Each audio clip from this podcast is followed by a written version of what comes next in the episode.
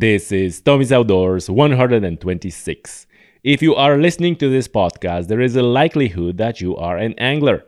And if you are an angler and you enjoy fishing in the sea, in the ocean, I would thoroughly recommend that you subscribe to Saltwater Anglers newsletter.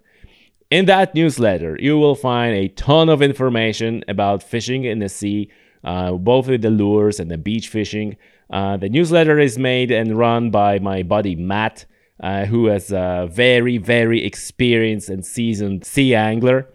Um, so go ahead, click in the link in the description of the show, Saltwater Angler newsletter. Uh, great source of knowledge. You can also visit his website, saltwaterangler.uk, and find the blogs and some other resources there. And while you're there, you can go to his YouTube channel, like his YouTube channel, Saltwater Angler, that's how it's called. Uh, it's his main thing. And again, there's like a ton of knowledge, a ton of information about fishing in the sea. And not only that, uh, Matt is also putting a lot of effort into videography. So you will not only learn, but you will also enjoy watching his videos. So once again, saltwaterangler.uk and the link to the Saltwater Angler newsletter is in the description of this show. And now let's talk about the episode. In this episode, uh, my guest and your guest is Mark Weston. Mark spent two years living in Ukerewe, which is the biggest island on the biggest lake in Africa, Lake Victoria.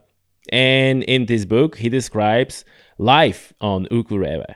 Um, so in the first uh, part of the podcast, we talk about you know how it is to live there, about the social and economic situation on the island, and how the locals uh, dealing with that.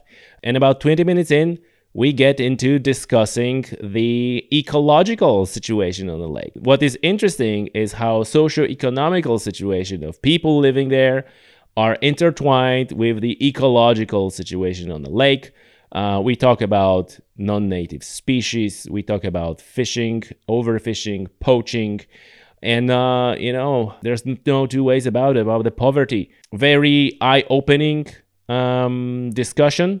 And if you enjoy this episode and you, if you enjoy those topics, uh, go ahead and buy Mark's book, the the savior fish. The title is the savior fish. And the link again is in the description of the show. And reminder that as usual if you buy the book through the link provided in the description of the show you will not only get yourself excellent book you will also support this podcast because i will get a small commission uh, from each purchase which obviously doesn't affect your price. You're paying the same price. And so without any further delay ladies and gentlemen mark weston and the savior fish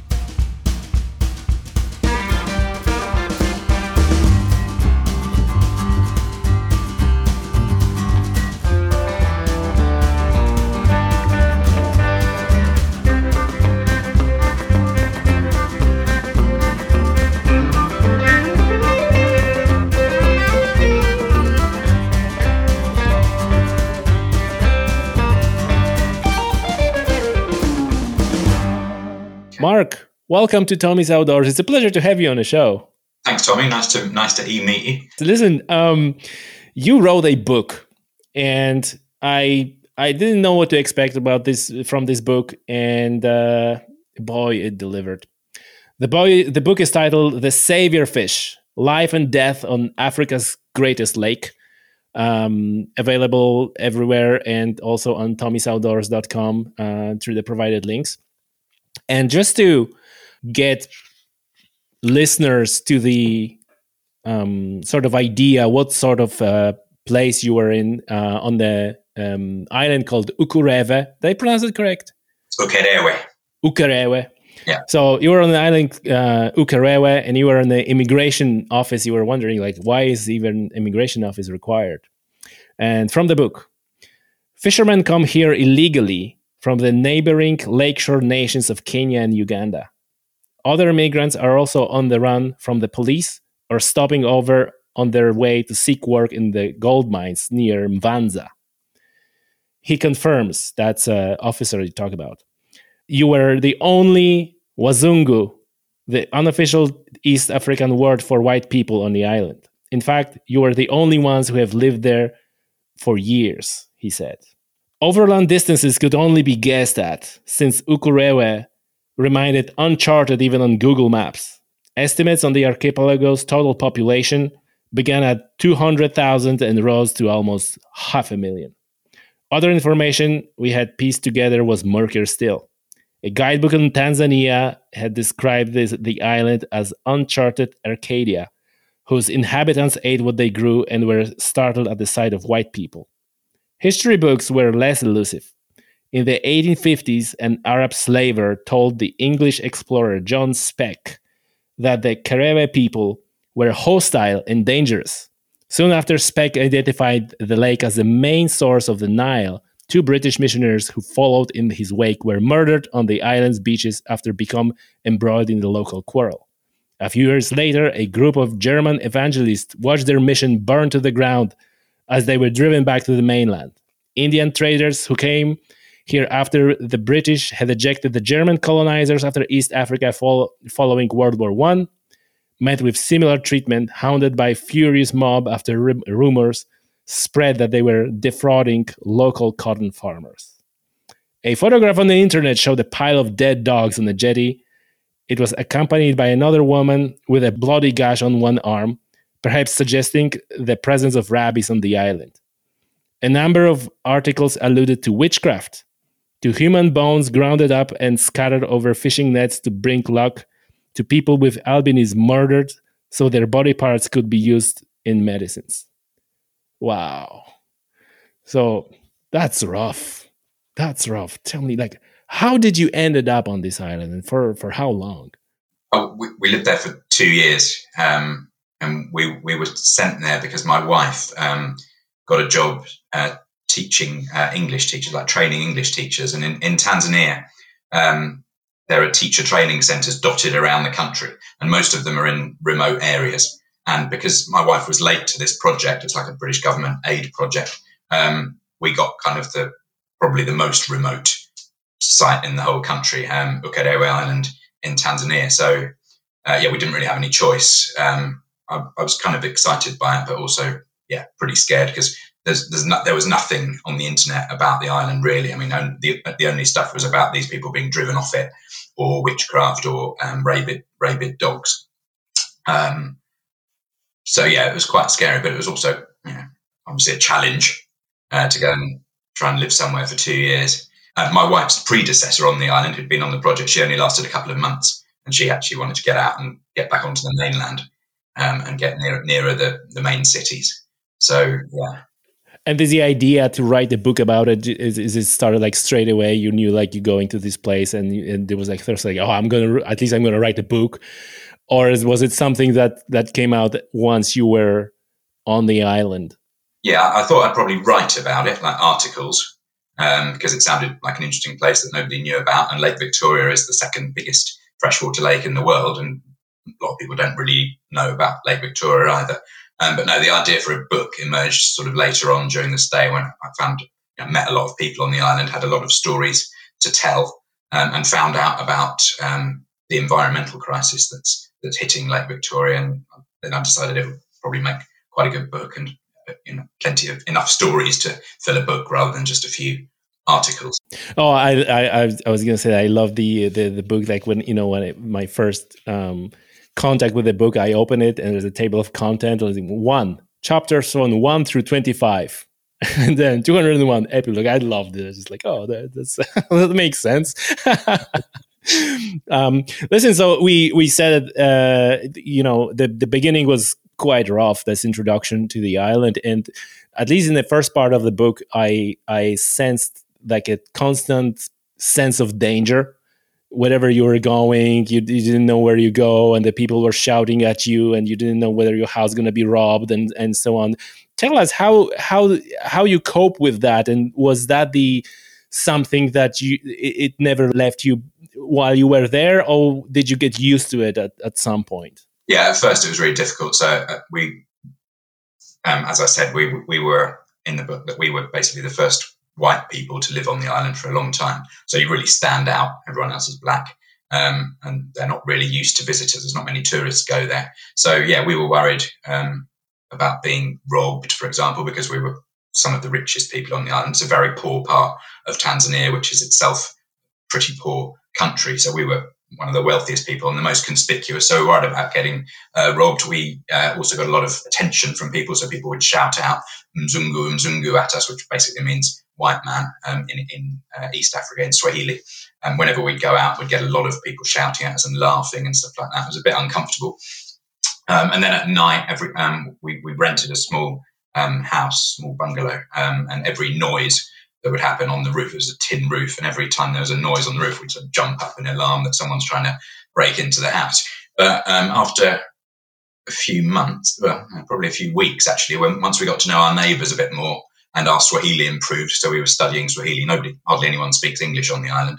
Um, then it got more, it got more comfortable, and they kind of looked up, looked out for us and were kind of protective of us. And we'd go if when we go away from from the island and come back, we at the beginning we thought we definitely would be robbed. Our house would be robbed. It was easy to break into, and people would assume we had stuff that was worth stealing in there. Um, probably didn't really. Um, but whenever we came back, it, it, wouldn't. It wasn't robbed. It hadn't been uh, burgled, and, and we, we think our neighbours were responsible for protecting it because there is a lot of crime on the island because um, it's because it's such a poor island. Yeah, and we got used to it. And there were other discomforts like not having running water, um, which we basically had for an hour a day for the first month or two, and then none for the rest of the time there.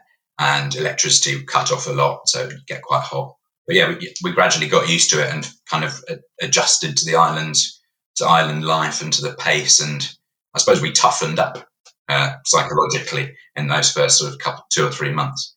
Yeah, and and those people who are who are shouting at you, were they were they shouting in a like aggressive fashion, or were they shouting in a kind of like a curious kind of let's see what happened fashion?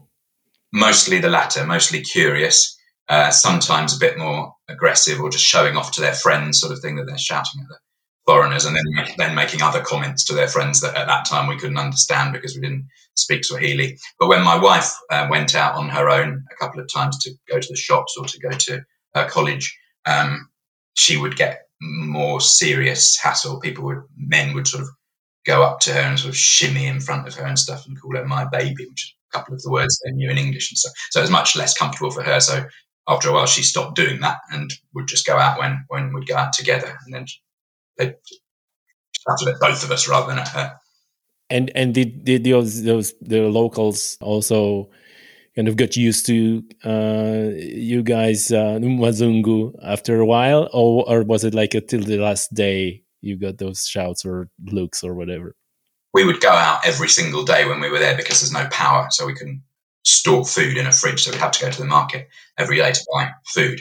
Um, and even until the end, we'd get a couple of shouts. At the beginning, we'd probably get 15, 20 people shouting at us in a sort of total of 20, 25 minutes walk. By the end, it had gone down. And then I noticed we were back there in uh, March this year, um, a few years later, and it had really diminished. Um, so a lot fewer people were shouting at us and bothering us. You know, they weren't anywhere near as interested as they used to be. So hopefully that was partly us because we spent two years there, but maybe there's also been more tourists going there. Oh, so you were back since? Yeah, yeah, we've been back several times since. Yeah. Oh, right, really? Yeah, because we've got lots of friends there, and we go back and see them, and we, we absolutely love it now. And um, we love. Okay, that's interesting. So it turned out from the from the kind of rather scary experience into a place where you go for holidays now. Oh yeah, quite like to live, quite like to live there again if I could.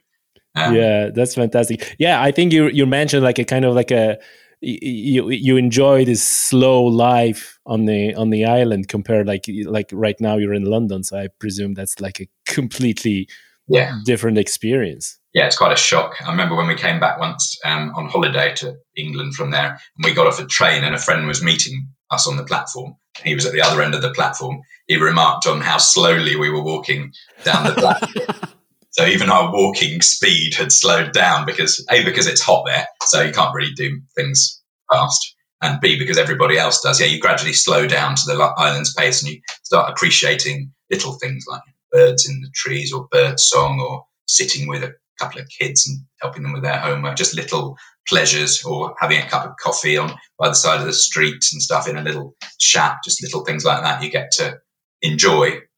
Whereas, yeah, in somewhere like London, you'll moving. To everyone's moving too fast. Yeah, it's a common theme that when you're in nature, you kind of slow slow down, and that is a process that that takes months until you really slow slows down to your natural pace, and and that that that's that's yeah, it's a it's a it's a common theme on the podcast. Many times uh, we we talked about it how unnatural really is the, the life we live uh, in in in terms of like uh, being bombarded with media and with all the stimulus uh, around where where you not appreciate things like you said like birds or or something like that. Listen so you said about the uh, running water and power and so on. So i obviously need to ask you about the you know sanitary slash medical situation. Uh it, it it also was pretty rough for what i can gather from the uh, book. Yeah yeah, there's a hospital on the island, but it's really ill-equipped and dirty. Um, I once had to, I once banged my head on the ferry and blood gushing out of my head, and they tried to um, clean it up on the ferry with this stuff they got out of a bucket. I ended up going to the hospital there, and the guy said I need stitches. And I went into the room where they, he was going to perform this surgery. I was quite worried about how clean the implements were, and there was like um, dragonflies in cobwebs on the walls, and the, the bed thing um, was kind of covered in sort of blood stains. So it's pretty Jeez. pretty ropey uh, hospital, and they run out of medicines very quickly. So they get malaria. There's a lot of malaria on the island, and we were. Mm, taking, I was going to ask that. Yeah, we were taking uh, medication to prevent it. Um, they, did you talk them with yourself? Did you talk them with, with you, or did you yeah. rely on the on the? Oh, okay, you, you brought no, them with uh, Lariam with us, and we took it for. Two, I think we took it for about a year, and then stopped taking and just took it in the rainy seasons. Mm-hmm. Um, not supposed to take these things for too long. Mm. What was it? Malarone, right? Yeah, no, uh, Lariam. Um, Lariam, okay. Yeah, which gives some people a bad reaction, but mm-hmm. nightmares and mental health. Yeah, you are. doesn't good. Um, so yeah, um, but we were lucky actually. We didn't really get ill at all on the island. I, have been I've been there since and got um, typhoid. Um, but when we, when we were living there, we didn't get ill. And if we had got ill, the nearest reasonable hospital was a four hour ferry ride away in Mwanza on the mainland. So, and there's only two ferries leaving Ukerewe a day, and the last one leaves at two o'clock in the afternoon. So, if you got sick after two o'clock in the afternoon, you'd have to wait till seven thirty the next morning to get off the island to a decent, uh, not that decent, but better than the ones on Ukerewe hospital. And yeah, sanitation. Um, so we couldn't get water. We didn't have running water, but we uh, once the running water stopped, um, which was after I think a couple of months. We we um, paid. There was some guy who used to go around with a trolley, and he'd get well water and put it into big jerry cans and um, wheel it around the island, trying to sell it to people. So we'd have to buy that and lay in enough water until he would come round ten days later. But we probably weren't as clean as we are in London, and we couldn't couldn't have as many showers as you. There wasn't enough water to have as many showers. But Of course, the people in the island a lot of who live near the lake wash in the lake. Yeah, but that, that, has other dangers, so we didn't really want to do that. One thing I remember was a mortality rate on children. Was one one lady who had like uh, sixteen children and eight of them died. Yeah. And the and the, and the bit that I really remembered was like it, it, was discussion with some guy you were talking about that you, you consider to have a child and he goes like only one if if if he dies you're gonna be sad. So it was like in a in a there's like oh you're gonna be sad when your child die if you have only one so we need to have more. It's like whoa. They're they're they're really um have to develop the ways to deal with that. And you know we're to jump in a second into into talking about the lake about the fishing and about the environmental aspect of it because this is really what is probably the most interesting for the listeners of this podcast. But uh, I, I just want to follow up a little bit in, in terms of what's going on with the lake because everything is going on, you know, around the lake, and the lake is like a like a center point there. And while we're talking about the the the um, diseases and the and the parasites, uh, there was one parasite like this, this disease, also known as schistosomiasis. Yeah Schistosomiasis. yeah, or bilharzia. Yeah, it's got two names. Is a rife around Lake Victoria. The black freshwater snail, which carry the parasite, are a common sight floating near the beaches. And anyone who washes, swims, or fishes in the lake is at the risk of infection. The snail's larvae release into the water, which burrows through the human skin and grows into a half inch long worm. The worm's eggs pass back to the lake with urine and feces. When they hatch, they find a snail to inhabit and the cycle begins again. The worms can live in a human body for decades if disease goes untreated. They can cause liver failure and the dangerous accumulation of a fluid in the abdomen. Treatment is inexpensive, but the symptoms of the acute stage of stomach ache and cough, fatigue, and fever are not severe by the standards of the tropical Africa. And they abate after a few weeks, even if the worm remains in the body. Many islanders are infected repeatedly. As well as multiple other roles, the lake is used as a toilet. And for those who don't live near the well, where there is, there is no cleaner source of water. Most families are ignorant of the long term risk posed by the disease, and a few see medication for non urgent uh, condition as a worthwhile use of scarce funds. So that's you know, I always wondered like if if the if the local people are developing some sort of a um, you know immunity or they're like like some in some way at least more immune because it seems like you know if if the, if the people like like you and I go there we we would just gone down straight away. You had to be super careful, did you? Yeah, I think the local people develop immunity to things like malaria. So if they catch it when they're babies and don't die of it, which a lot of them do die, then they they're more robust against it when they're older, but not against bilharzia because it's a parasite. And that was one that was one of the three reasons why we didn't wash in the lake. The other two that there were a few crocodiles and a few hippos as well, so you, you risk getting attacked by a hippo or eaten by a crocodile as well. It doesn't happen very often, but it can it can happen. Um, but yeah, bilharzia is absolutely rampant, and it's more more rampant around Lake Victoria than anywhere else in Tanzania because so many people there passing the parasite back into the lake when they go to the toilet in the lake, for example. It's such a huge population around the lake. And yeah, the effects are really quite long term. So we, one of our neighbours um, died of the long term effects of it and it just destroyed his spleen and he kind of swelled up and then lost loads of weight. And he was about 45, 50. Um, and, and, yeah, died of it. But um, he caught it a long time before. It takes quite a long time to kill you. And if you haven't got any money um, and the, the, initial symptoms pass quickly, and then you just forget about it and it just gradually screws you up really. And that's that's an, that's a disease which is actually on the increase in Tanzania. So health um, indicators in Tanzania Tanzania have actually improved over the years. So infant infant mortality is right down child mortality is right down. Um, but bilharzia is something that's going up. It's one of the few diseases that's getting worse. Wow. Yeah and and so so people like you said like for example in, with the malaria where the where there's like this medication is scarce they're using like a traditional medicine chinese mm. plants some some other stuff. But but also the the, the witchcraft. And so just before we jump into the environmental aspects of it like tell us tell, tell us about this this witchcraft situation because it's not only has an implication for health but also social fabric is uh, affected by this and and and you had some some interesting um, stories to tell yeah. I mean, if you go to other places in Tanzania than Ukerewe and you tell them you're living on Ukerewe, tell people you're living on Ukerewe, they'll talk about two things. They'll talk about fish and they'll talk about witchcraft.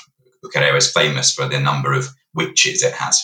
Um, and any sort of setback in your life, for example, a health setback or somebody dying or you losing your job, if you have a job, a lot of people attribute those to witchcraft. So somebody you know has taken out, has taken out a curse on you through a witch. Either they're a witch themselves or they've paid a witch to curse you and make this bad thing happen to you.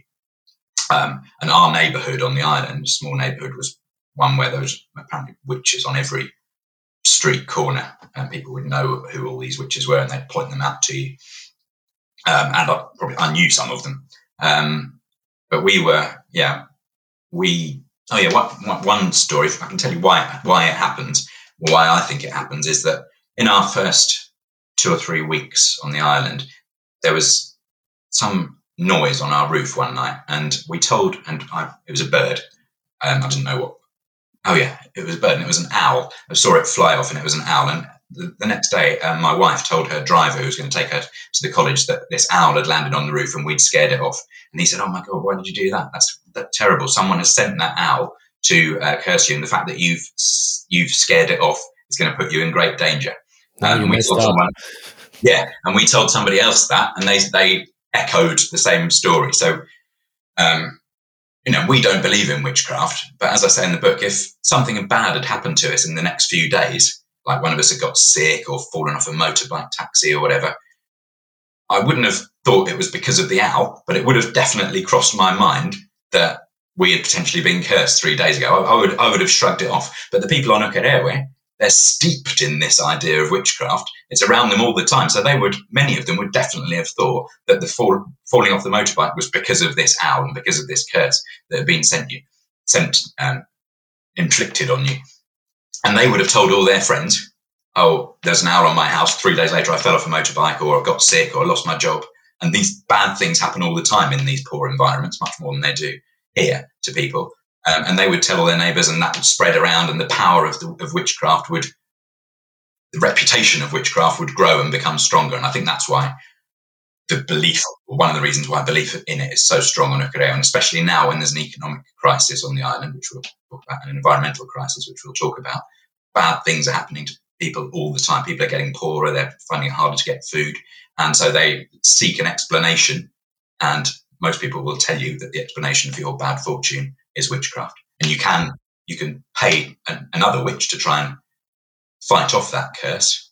Um, but yeah, lots of people don't yeah. like that. I, I, remember listening to the podcast where there, I, I, think it's in French Guiana. There is a hunting guide, and he he's basically take people hunting or fishing on the river, and you know he has a gmail and you can email him and set up everything.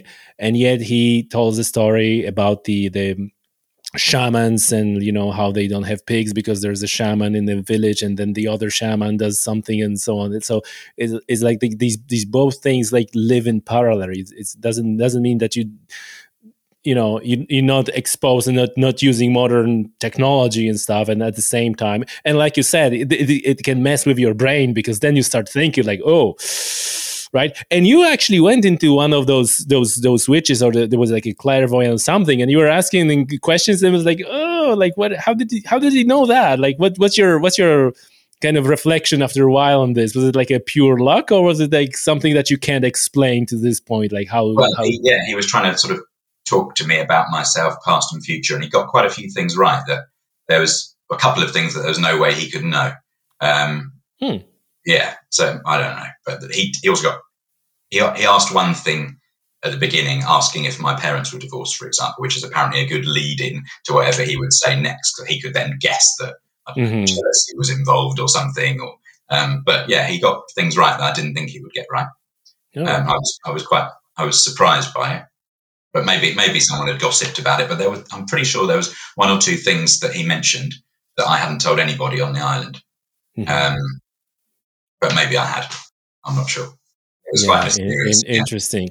I know that they're, they're, they're, those people are they're very good at, at observing body language and yeah. little those those cues. They're they really tune into those cues, and that allows them to uh, guide a discussion in a, in a like. What that made you uncomfortable that day? No, I think it's quite interesting. I think it's, interesting if these things work. Um, right. Yeah, I don't mind it. I'm, I'm fascinated by it. I, I, quite enjoy all the stories and the, and things, but I don't obviously don't enjoy the negative effect it has on people. But some of, I must say that some of these kind of traditional healers, actually, their stuff works. You know, that um, you know they've been going for years. Um, they use they use roots and plants and stuff that is known to work and maybe it's a placebo effect but people some people do get better after consulting these traditional healers but traditional healers are a bit different from witches. Witches are about removing the curse whereas traditional healers are about solving the problem solving you know solving your broken hand or whatever yeah and they're they're like a very playing important role in in in terms like you describe the hospital and yeah. sometimes is and, and people usually turn to them first before they go to hospital right? Because yeah. hospital is expensive I, I guess for it's more expensive and they don't get treated as well in hospital because people sort of look down on doctors and stuff look down on uh, okay, okay. because doctors um, think they're like above yeah. everybody else. Yeah really and so it's a more comfortable experience with the witch doctor. You've got more time you can patiently explain what's going on as the doctors are in a rush because they've got loads of people to see. Um, but yeah, they normally go to witch doctors first because it's cheaper as, as, well, and then go to hospital often to die. And then people hear this, oh, we went to hospital and died, and then they blame the hospital. Yeah. So hospital reputation goes down. Yeah. Actually, they died because they were being treated by a witch doctor totally ineffectively and getting worse and then went to the hospital when it was too late. But you know, I'm I think about like some sometimes it, it has a huge positive effect when when you when when doctor actually can hear what's what's wrong with you. I I, I absolutely hate these these massive like where you treat it like a product. You go here and there's like five minutes there, and you go to the doctor and he's like, and you go to the heart doctor and the heart doctor looks at your heart and doesn't matter uh, everything else that's going on in your in your body is like it, you get a medication for heart disease and you go out and then they go to the next one to treat your liver and there's like oh god. Yeah, like so yeah there's i guess uh, good and bad. Listen okay. So we painted a picture about the place how the place looks like uh, really poor um, place with poor sanitation and and and everything that we that we talked about. And uh, you you talk in the book about many other things and i encourage anyone to to to read the book. It's- there's very interesting stuff about ethnic groups and the history of uh, religion on the island and how those religions islam and and christianity are intertwined with the local beliefs and and the witchcraft and all that. That's that's fascinating and uh people will read about this from the book. But let's talk about the lake. And what was the first you know like um uh, do you have like an interest in environmental in environmentalism or like how you know how this came about that you're that you took an interest in the environmental situation with the lake and then uh, describing everything that was happening um, in the book I'm interested, but not an expert. So when I went there, I didn't really know anything about um, overfishing, for example. But I just realised fairly quickly from talking to neighbours and friends and things that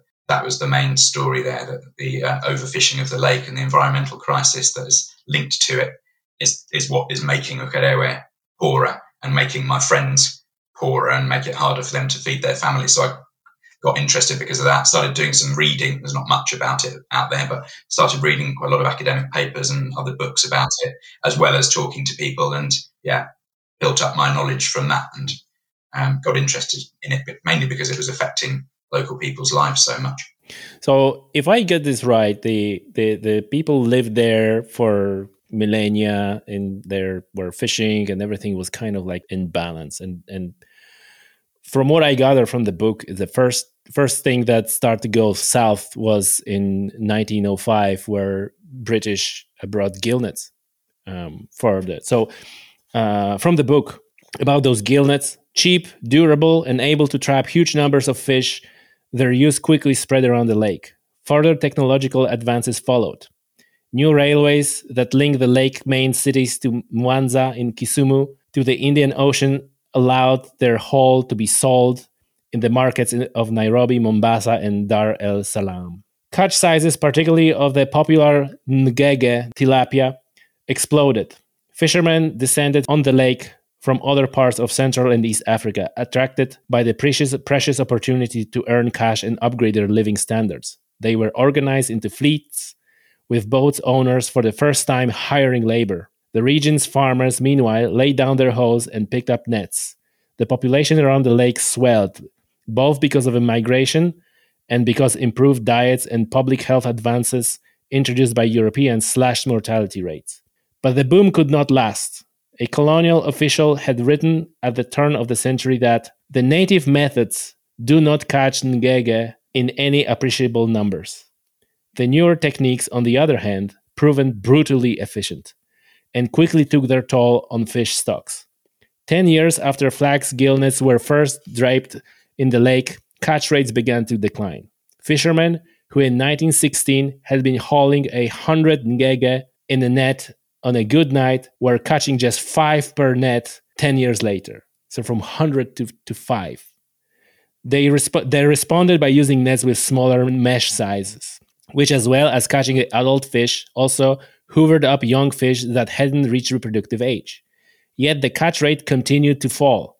By 1950, a fishing crew was lucky if during the whole night on the lake they caught a single ngege.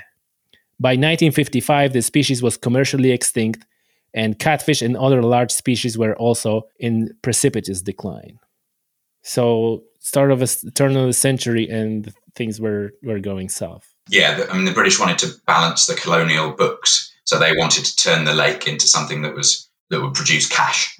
So thing that's going to produce cash in the lake is fish. So they made, they brought in these flax gill nets, which were a more efficient way of collecting of, of fishing. Before before that, um, local people did fish, but only seasonally and only occasionally. Most people were farmers, and a few people would catch fish. You, used to be able to pick them up with your hands, apparently.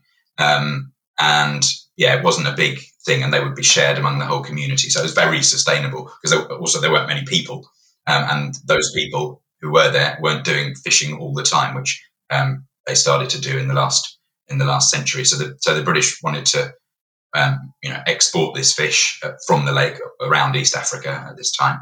Um, and that's why they brought these flax gill nets and, and better boats and organised them into fishing fleets. But that quickly resulted in in overfishing. So the although it made money for a while, then it stopped making money in about the 1940s and 1950s. So the British had to think of something else. So that was really the the the moment when the whole balance started to to be dis, dis dysregulated because also a lot of people get in it. So, but overall, would you think that there was a moment where local community was like, "Yeah, this is great. We're we're getting better live and and so on, or was it like super short lived? Well, it's two or three decades. Yeah, I, I, guess so. Again, the British also brought healthcare, modern healthcare, so people's kids would survive a bit longer and live a bit longer. So there were benefits. Yeah, and people eating more fish would be a benefit as well because fish is good for you. But yeah, by the 1950s, the, the lake wasn't producing any money and people were getting poorer and hunger was coming back. So for a while, yeah, it benefited the local economy. But it was actually one of the most biodiverse environments on Earth before um, the 20th, well, before the middle of the 20th century. There's like 500 species of cichlids in there, for example. And Scientists used to, used to go there to study the massive diversity of these fish.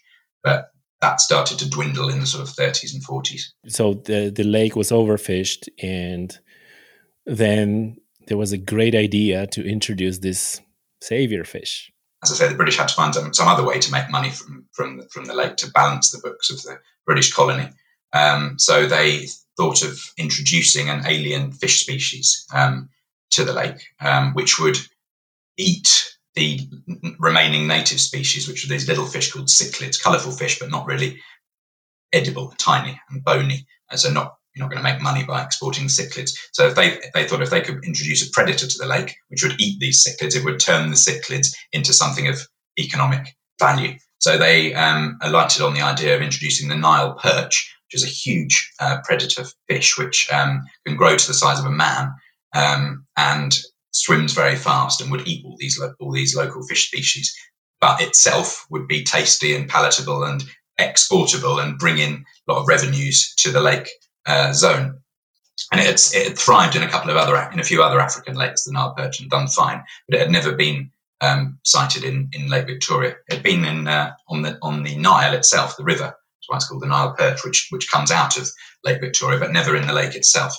Um, and so they debated about this, asked a few ecologists what to do and scientists what to do, and quite a lot of ecologists said it's too risky introducing an alien predator into a fragile tropical ecosystem. What year was it? Uh, early 1950s. I think it was introduced in about 1954. Um, but anyway, so they they took they listened to the ecologists and then decided no, we're going to introduce it anyway. And, um, How typical, right? Yeah. Like um, with fishing quotas, we have a 21st century and nothing changed. Same thing. Yeah, I mean, probably. Some, I think some of the ecologists said it was okay, but quite a lot said it wasn't. Um, so in 1954, a British colonial official in Uganda walked along this jetty and dropped a few Nile perch into the lake. And that was the uh, supposed solution to the uh, crisis, the beginning of the biodiversity crisis in the lake and the beginning of the fishing, overfishing crisis in the lake. But um, it took about 20 years for these fish to kind of appear in nets, these Nile perch. And that was, I think, the 1970s when they first started to appear in nets. But by then, people around the lake were really desperate because they hadn't had any fish for 20 years, really. And a lot of them had abandoned farming and their kids weren't farming. So they, you know, and the population growth had, had deforested Bukedere, for example. So farming was much more difficult and, and the climate was changing as well. So they were, by the time Nile perch did start to appear in nets, they were pretty desperate. You said climate was changing. Was it like a first first? Uh, was it was it related to the to, to the climate change we're facing right now already, or was it just like a, some some sort of a local uh, changes in the climate? Yeah, I think just I think it's more local because you know the level of the lake went down and there were there were droughts and things. Um, it, I mean, it may be related to the long term climate change. It seems to be being affected now. There've been big floods in the last couple of years in Lake Victoria, which will be because of because of the climate change we know about. Um, the levels have gone right back up. Um, but yeah, it was more about local variations. So for, for for this, like you said, twenty years, the situation was even worse than before. Um, yeah, this is this is typical. You know, everything is kind of like in balance, and then when you kind of throw it out of balance, you got you got these these huge ups and downs. So people went in there was like, oh, you have all those gillnets and all that, and then for after that it took 20 years before those Nile perch started to appear. People were very um, desperate. Will they welcome the the the Nile perch that showed up? No, they didn't like it at first. Was it like, or was it like everybody already forgot about this idea and like, oh, it didn't work, and then they were surprised that they showed up? I think people probably didn't know. Um, local people probably didn't know that oh, okay. a British colonial official had put it in. It wasn't there wasn't a big fanfare around it, um, so they'd have been surprised to find this new fish in their nets. But at first, people didn't like it. I mean, they tried eating it and didn't like the taste. It was kind of fatty compared to the local um, species of things like tilapia and, and, catfish and other fish, which were whose numbers were were dwindling. Um, and uh, by then, the colonizers had left. So by then, Tanzania, Uganda, and Kenya were independent. So local government officials went around teaching local people how to fillet the fish and how to how to dry it in the sun and smoke it, um, and trying to kind of persuade them that actually, yeah, this is a nice fish and you want to be catching it and eating it, and we want to be exporting it.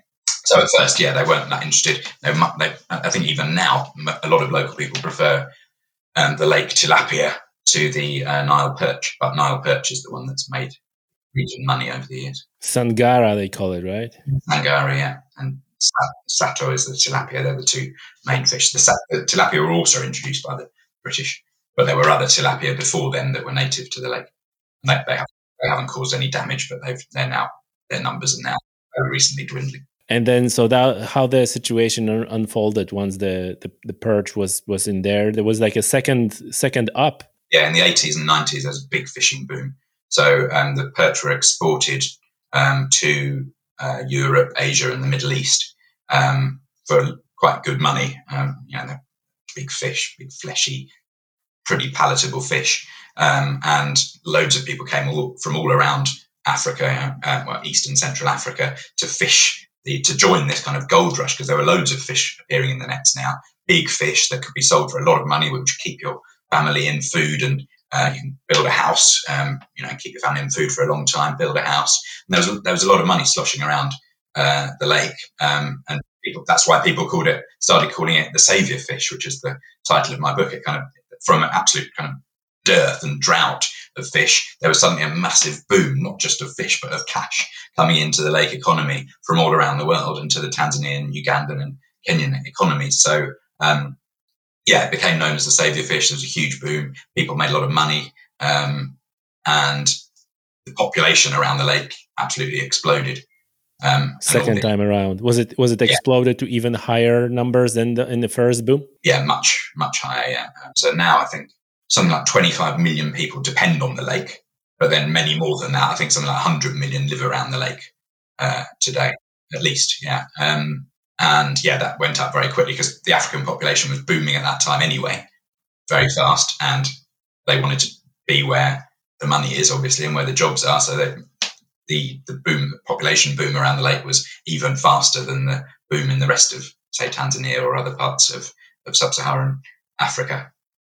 And that put great pressure on on the fish and on the whole lake environment. So that boom with the Nile with the with the Nile perch that was not related only to Ukerewe. It was it was around Lake Victoria and Tanzania in general. So Ukerewe was just like a small dot that was affected by the bigger trend around the lake. Yeah, it was around the whole lake shore. So uh, you, uh, Tanzania, Uganda, and Kenya. Um, and on all the islands on the lake, there's a lot of islands, and but Ukerewe is the biggest island, so it was a bit of a hub for Nile perch fishing. So particularly, I'd say benefited Ukerewe more than some of the other islands and some of the coast, some of the lakeshore um, places. Also, it wasn't that far from Mwanza, which is a big city and where lots of fish processing factories sprang up to process these fish before they were sent for export. So Ukerewe was a few hours by ferry or a few more hours than that by paddled uh, canoe. Um, so I think it, it, benefited more than most places. And you can see when you go there now, there are buildings that were started during this boom, and there are kind of rods coming out of the roofs or a few bricks where they planned to put a second floor. You know, there was a boom there's not many two-story buildings. There's hardly any two-story buildings. Like area. So you can see where people had this ambition to um, build more, and that lots of schools were built. Um, for example, so education in Ukerewe is better than it is in, in, in, a lot of Tanzania. So there are some lasting benefits of this boom. Oh, okay. Mm. So that's that is good to hear. Yeah. Right, but um, like we said, and like it's uh, easy to anticipate, that didn't that didn't last long, right? So how when, when was the first time when when it was the first sign of the boom slowing down? In probably in the late 1990s, early 2000s.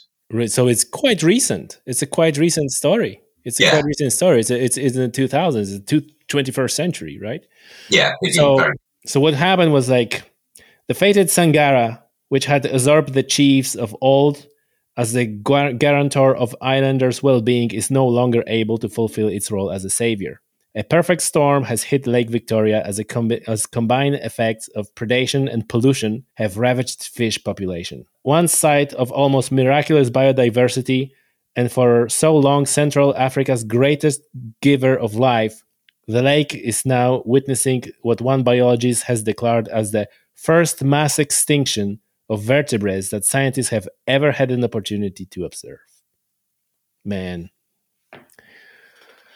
Yeah, how, he's how, how, we get there? How we get there? Tell us how we get there because you, there's multiple factors, right? There's population, there's there's predation, pollution, many things. Not the one, not just one.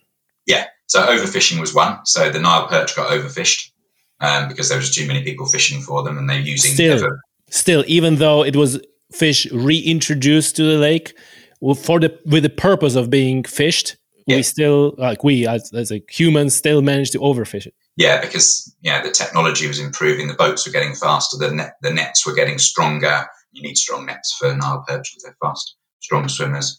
Um, and they had smaller mesh sizes you know the hole sizes got smaller. Um, and there's loads more people trying to fish them and not very well regulated. And the you know you could bribe the government's government officials to look the other way if they were trying to clamp down on your fish. They banned trawlers, for example. So there were trawlers on the lake, you know, scraping the lake bed and just catching everything. They were they were banned sometime in the early 2000s, but it took about another 10 years for them actually to disappear from the lake um, because the trawler owners were just paying people to ignore, paying officials to ignore their their presence, and they were they were still making money. Um, so that's that's overfishing. Then there's the predation by the Nile perch. So the Nile perch was not only eating the locals, the native species, but also competing with them for food, for other food.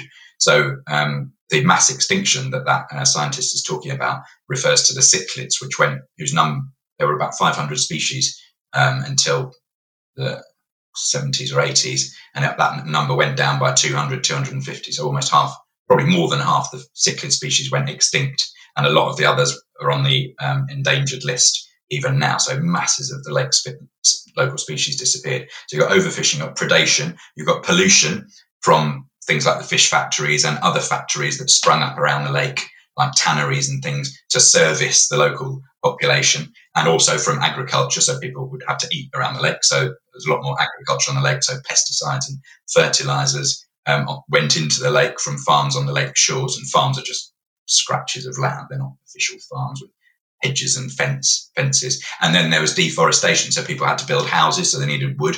Um, they needed something to cook the fish with, so they needed wood for that, um, and they needed wood for the boat. So um, Ukerewe, which used to be covered in uh, forest not all that long ago, 100 years ago, is now pretty much deforested. Deforested. There are patches of forest, but hardly any left. And the same applies around the rest of the lake. So because of deforestation, the soil is looser and there are fewer barriers to all these um, pesticides and fertilizers and human sewage as well going into the lake. So it's a big vicious circle um, with four kind of main things contributing to this biodiversity collapse and collapse in Nile perch stocks as well. And you know, like what's what strikes me is that you know we, we the, the, the book starts and like we starting okay it was like the 1950s 1916 so like in your head is like oh you know it was a long time ago and then before you know it you're in years 2000s and essentially the same almost the same cycle unfolded with a big boom, a lot of fish, a lot of people go in, they're fish, they're, you know, look like there is a prosperity finally coming and quickly there the natural resource get just just get destroyed and and everything um and everything t- turns to the worse. Uh, there's a there's a good chapter. There's a good uh, uh, description about the cichlids. Uh, I'm, I'm I'm gonna skip that, but the the the part that was interesting that you you were in a quite good you know you were friends with one of those fishermen. And um bribing you mentioned like bribing is a big issue because you you're essentially you know above the law if you can bribe local officials. But then you have those poor people who don't have money to bribe and they have no choice but to engage in the you know illegal fishing practices and uh, there is a I think it was chapter 17 where you actually were on a lake with with this man fishing seeing like how what are the conditions how they're fishing and and this is this is fantastic description. But he kind of explained to you the the, the poaching because they're effectively they're poachers. And he said like like you know it was like an explanation of poverty and poaching. He is content with a bucket full of shiny furu that each net yields. The bycatch, a young sangara, a, bon- a bonus, but not a focus of this operation. Although, although he knows why this method of fishing is banned, he doesn't agree with the perch will be wiped out if the intensity of the effort to catch them continues unchecked. The sangara produce thousands of young, he says. If I catch a few of them, it's not going to make any difference. The politicians tell us we shouldn't fish like this, but there are no other companies to work for and no government jobs. What else can we do? We don't have money to buy an outboard motor to go fishing in the deep water. And even if we did, pirates would take our nets. I could pull a cart all day in town and earn 5,000 shillings. That's enough for one person to live on, but not if he has six children and a wife. And the government wants us to send our kids to school. How can we do that if we don't even have enough money to eat? So there's a dire situation really. It's, it's like a circle, like these people are caught between the rock and the hard place. Yeah, and you have to send your kids to school. It's illegal not to send your kids to school, and you have to buy them pencil cases and books and stuff, um, and bags, school bags. So you've got to have some money. You'll be you'll be breaking the law if you don't do these things. And the only way to get some money is either by crime or by illegal fishing. There really are hardly any jobs um, on Ukerewe or the other islands of the, of the lake. I mean, there's markets, um, but when there's no cash around, the markets don't make any money either. And the cash used to come from fishing, but now doesn't. Um, so yeah, my friend Hassani, he, he, he is an illegal fisherman. Um, he is a his type of fishing is called kokoro fishing, which um, is beach seining um, in English, where you drape a huge net out in the lake from the beach, and two two teams of men take each side of the net and pull it in slowly. So it it drags along the bottom of the lake, and it's in the shallows where um, young Nile perch um, mature and where the where breeding Nile perch are. So it captures a lot of young and breeding Nile perch. So it is a danger to the Nile perch stocks. He doesn't fish for Nile perch. He fishes for furu in Swahili, cichlids in English, which he sells to Nile perch fishermen to use as bait that you know the legal some of them are legal these Nile perch fishermen who go out in deeper into the lake. It's, it's legal to do that. It's not legal to do it with hundreds of hooks on one line and lots of people do that um, i've recently uh, discovered. Um, yeah so he's right at the bottom of the lake's food chain I'm selling selling fish as bait to other to other fishermen. But yeah he, he says he couldn't survive without doing this you know. Someone when we were there um, in february um, someone in Mwanza in the fish market there, which I visited, told me that these kokoro fishermen should get other jobs. So I suggested that to my friend on the island a bit later, and he said, "There aren't any other jobs. What are we going to do? There are no jobs." And he's not young; he's fifty, so no nobody's going to retrain him to learn some other skill. It's all he knows. So yeah, it's yeah, as you say, it's a rock and a hard place. Yeah, that's a dire situation because you're, like you said, it's illegal. So what? What? What? Gonna? What? I guess like nobody cares. Like you're supposed to send your kids to school, and if you don't, then you're doing something illegal, and nobody cares that he doesn't have money or anything like that. No, I mean he'd get somehow fined or. He occasionally does have to pay bribes to stop his nets being confiscated because there are patrols around the lake trying to stop this illegal fishing coming. And he occasionally gets caught and has to pay a small bribe.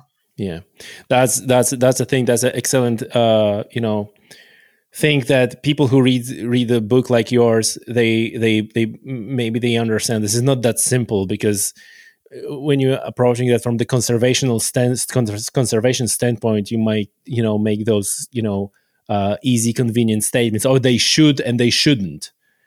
But then when you when you actually know a person and another human being who is there right you're not you're not gonna say like oh you should do this because there's like literally nothing he can do unless he wants to die or his kids to get sick and he can't buy medicine so the kids die yeah and that's not just him there's thousands of people like that on Ukerewe just on Ukerewe and yeah. around the whole lake there's many more yeah yeah yeah of course this that, that that's the point that this is just an mm. example but this is like a mm. major major social problem. How that yeah. operation looked like? Like what's was what was your your your your thoughts when you were there at night at the at the beach with those people?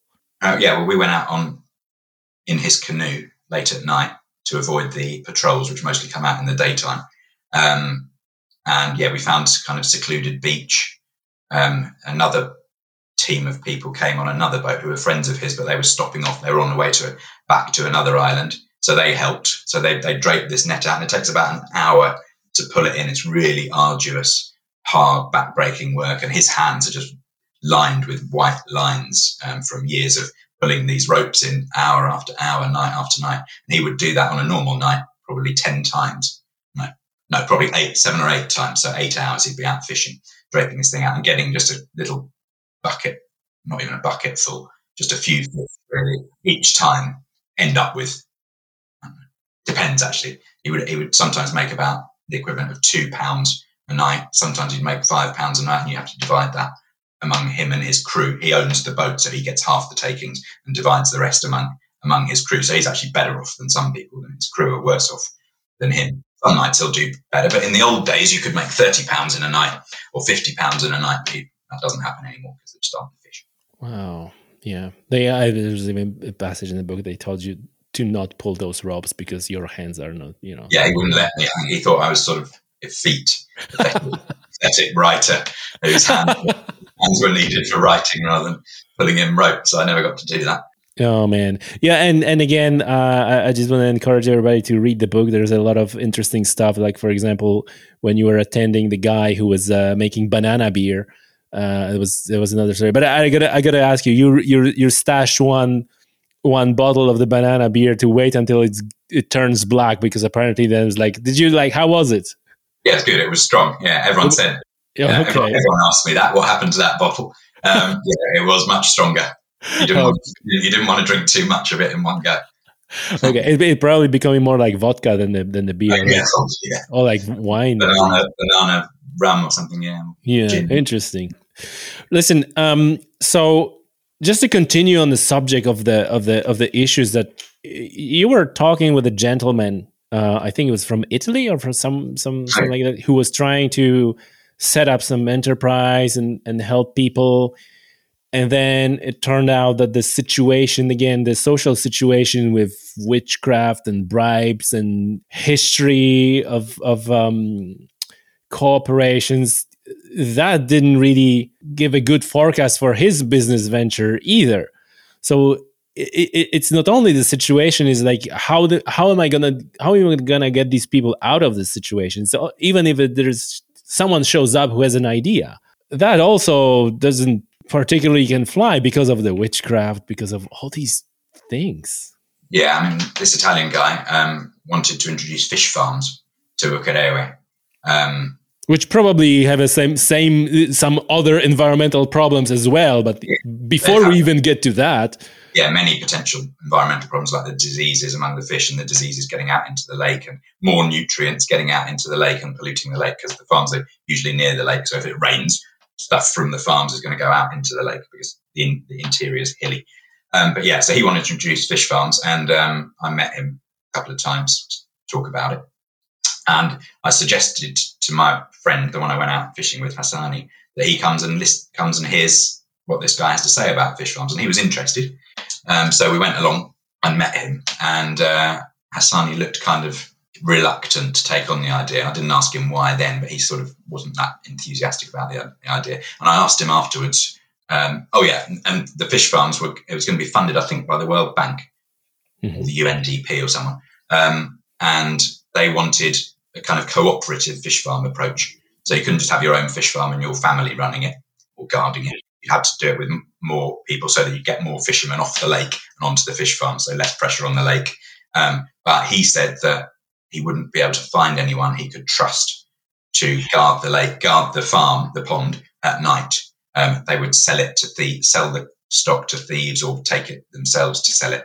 Um, so even though he's lived on the island for a long time, knows loads of people, very popular guy, he doesn't think he could trust anybody. And there's so all this economic crisis has resulted in a kind of social uh, breakdown um, where people don't trust each other anymore. And witchcraft has something to do with this because people are always worried, worried that people are taking curses out on them or um, you know turning against them in some way, trying to bring them down so that they can themselves can rise up. So there's this big lack of trust, which I don't think the uh, development community really had taken into into account. It's not as oh yeah, fish farm, great idea potentially if it's a long way away from the lake, not at risk of polluting the lake, um, and you know how to look after it and you're trained to look after it. But there's a, you're, you're you're introducing this fish farm into a social context and as you say a history that means that you can't just apply that solution to every situation. You've got to do a lot more work somehow to get them to accept this fish farm. And then when we went back there the other day in March, so there aren't any fish farms. So um, it didn't work. The guy left quite, quite soon afterwards. He was very well intentioned and he'd done, he'd had some success doing the same thing in the Ivory Coast, but it didn't work. Yeah. And like this, this, this witchcraft thing as well is like you, you, you there's I think part of the book where is you know someone just basically pointed at someone else at random of like oh yeah he will cause this you know make witch to cause and then uh, then kind of law enforcement in their quotes getting involved because one said oh this guy based on whatever witchcraft thing happened and then the law enforcement use this opportunity to get bribes and if the guy doesn't have money to to bribe them then it goes being locked up. It's just it's just desperate. It's just desperate. And and, and yeah, I, I, like everybody who listening to this. I, I, just think this is a great example how we sit comfortably and we offering environmental solutions, easy environmental solutions, and they're just just not gonna work for for for many different uh, reasons. Or if they are, you've got to have a for them to work. You've got to get a very good understanding of the local context and what people actually want know, so people come in with these recipes, often they, people don't want these recipes. They want to do something different. You know? And they, they never really involve local people enough and ask local people enough what they want. That's it. Certainly in Africa, I mean, can't speak for other places, but certainly. In, no, I mean, like I, I think, and especially in in the you know when you talk about very poor regions, you know, Africa is is is very good example. Many countries in Africa, the, you know on the one hand i think that people just want to feel good about you know helping and we are oh, we going to help right? And they feel good about themselves that they you know throw a donation money or something at the project without the understanding and i think that this is like very easy to sort out. But like you said there's no quote unquote boots on the ground. Uh, people who understand who live and breathe like you did. You were you were there 2 years and you you come to understand all those little things that are happening and and you could see firsthand like yeah okay you you could just gonna you know it's either not gonna work or you're gonna create another big problem. Like already we discussed two of them on the on a on a time time span of uh, of uh, over 100 years. So we were two years there on the island. Towards the end, where when you knew that your your uh, your wife assignment, let's let's go that way, is about to finish and you're going to come back to Europe, where you were like kind of like counting days and it's like, oh God, right, finally, or were you kind of dreading the moment that you will finally have to leave? Yeah, at the beginning when we arrived, we would count days almost like prisoners on a wall, count days that we'd got through without any problems. So we'd have a little drink every evening and sort of celebrate having got through an- another day without any big problems. But by the end, no, we um, really didn't want to leave. And we were, yeah, we were dreading it and really quite sad to leave. And it, when I got back to Europe and came back to Spain after that, immediately after, it was quite kind of lonely not having this big community around you of all these people and all these kids who were always there and you always had someone to talk to or you know have a laugh with or whatever. Um, and then you come back to europe and you're much more isolated. Um, whereas there we were part of a community obviously a strange and exotic part of a part of a community but we were you know we had a lot of friends there and we still have these friends and we got really close to local people and and the local kids so yeah we were we were really upset when we left um, the only consolation is that we've managed to go back quite a few times uh, since. My wife got another job in Tanzania um, in Dar es Salaam a bit a bit after that um, for a year, so we went back a lot then, and then we went back this year for the first time for for a while. I'm curious of your, you know, after after a while, after these years, your c- conclusion, like you you like it in the end the slow life, the the community aspect, the all that. But you also liked it because you're you were you know you were the rich guy. You didn't you didn't have to go and fish and and and so on. So I, I think like taking all those aspects into consideration, you know, would you would you say that after all they have a better life than we are, if you know, with all those problems and all those you know issues that we mentioned you know poverty lack of money. But then again you don't you don't need that much money if you're living off the lake or you know maybe not in this place but in general in in those communities. You know I, like many years ago i was in guinea-bissau and pe- people living there for like you know three dollars a month or something like that. But then they don't need they don't have a tesco to go and spend money so they like they go and hunt a pig and right? So overall would you would you say that in some way they have a better life quality or the drawbacks and the lack of um, medical support and everything else is so severe that maybe uh, after all we have a better lives even though they're like so fast and so we getting bombarded with all the things like uh, what's what's your like a conclusion of these two lifestyles or comparison good question. I mean, yeah, where would you rather be born there or here? I'd rather be born here. I think.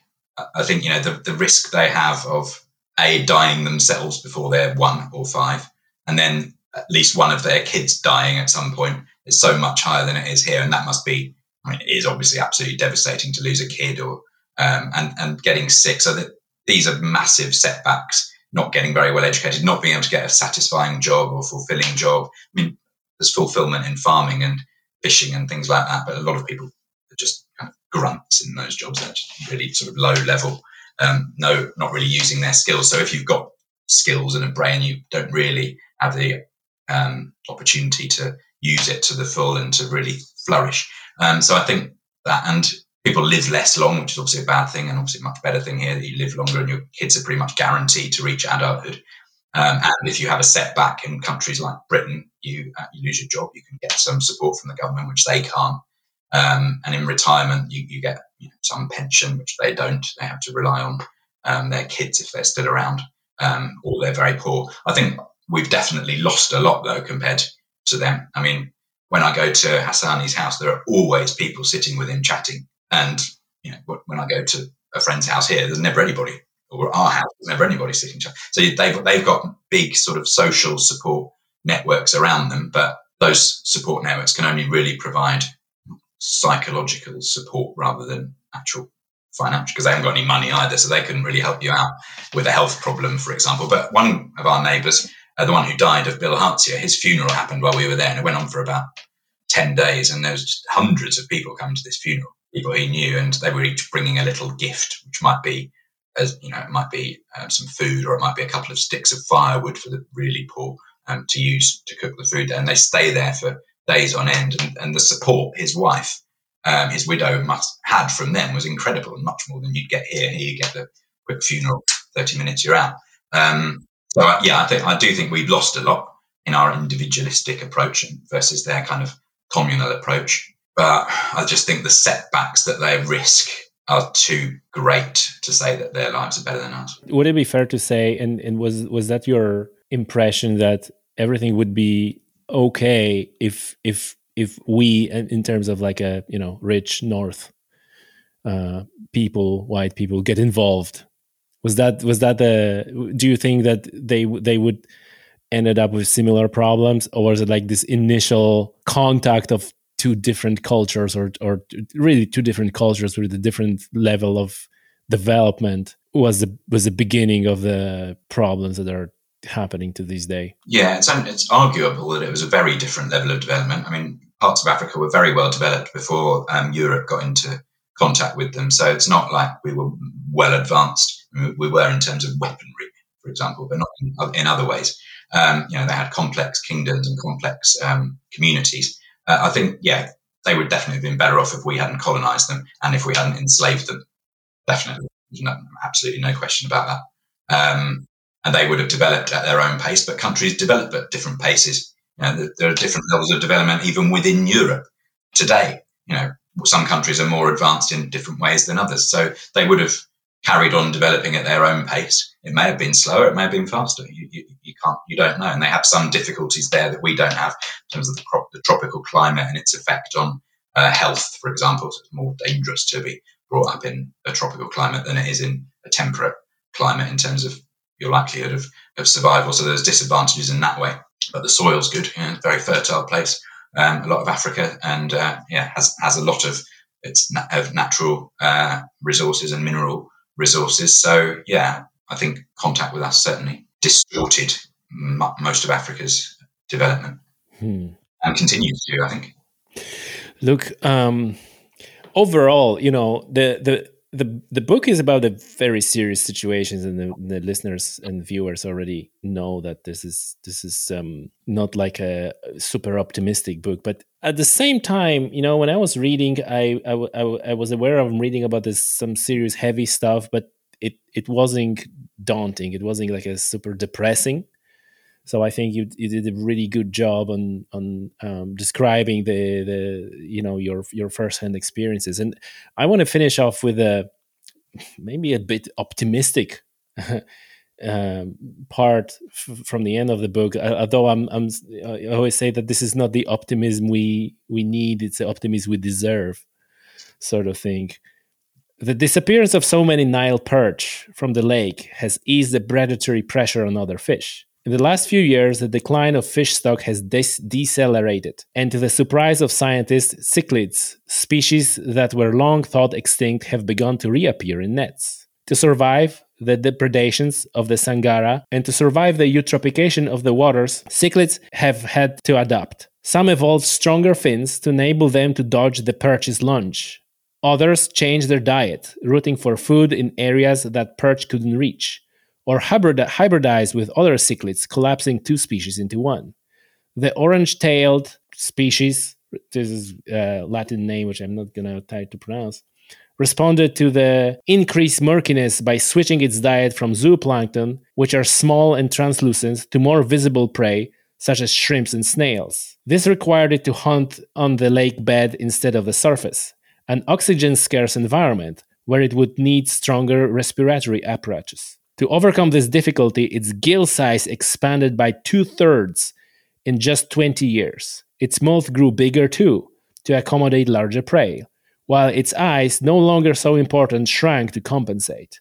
In the late 1980s, this finger sized fish has considered extinct, but so rapid has been its resurrection that today it is not considered endangered.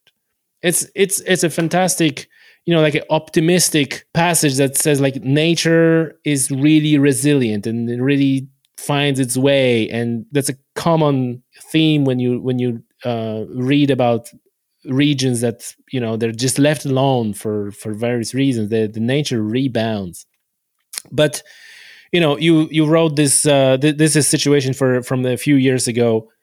Tell me like two parts question like how the situation looks like right now and how do you see this unfolding in the future. So, what do you think? What is the future for Ukerewe and what is the future for Lake Victoria and, and for people? Well, I, would say it depends. I mean, it depends on whether they can sort it out. I mean, it's, as you say, nature's very resilient. The lake could easily rebound quite quickly. Um, it's a very fertile, potentially a very fertile lake. So, if you ban factories from polluting uh, the lake and fish factories from polluting the lake.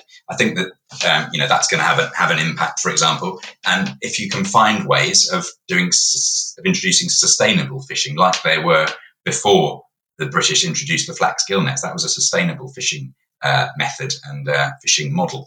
If you can find ways to reintroduce that, probably by asking local people how they think it should be done, rather than just imposing it from the top down, as the World Bank does, for example um, then then there's hope. I don't think it's a hopeless situation because nature is so resilient. They haven't destroyed the lake isn't totally destroyed like some lakes uh, like the Aral Sea and things like that. You know, there's, there's and Lake Chad to some extent. Um, there is potential for it to rebound.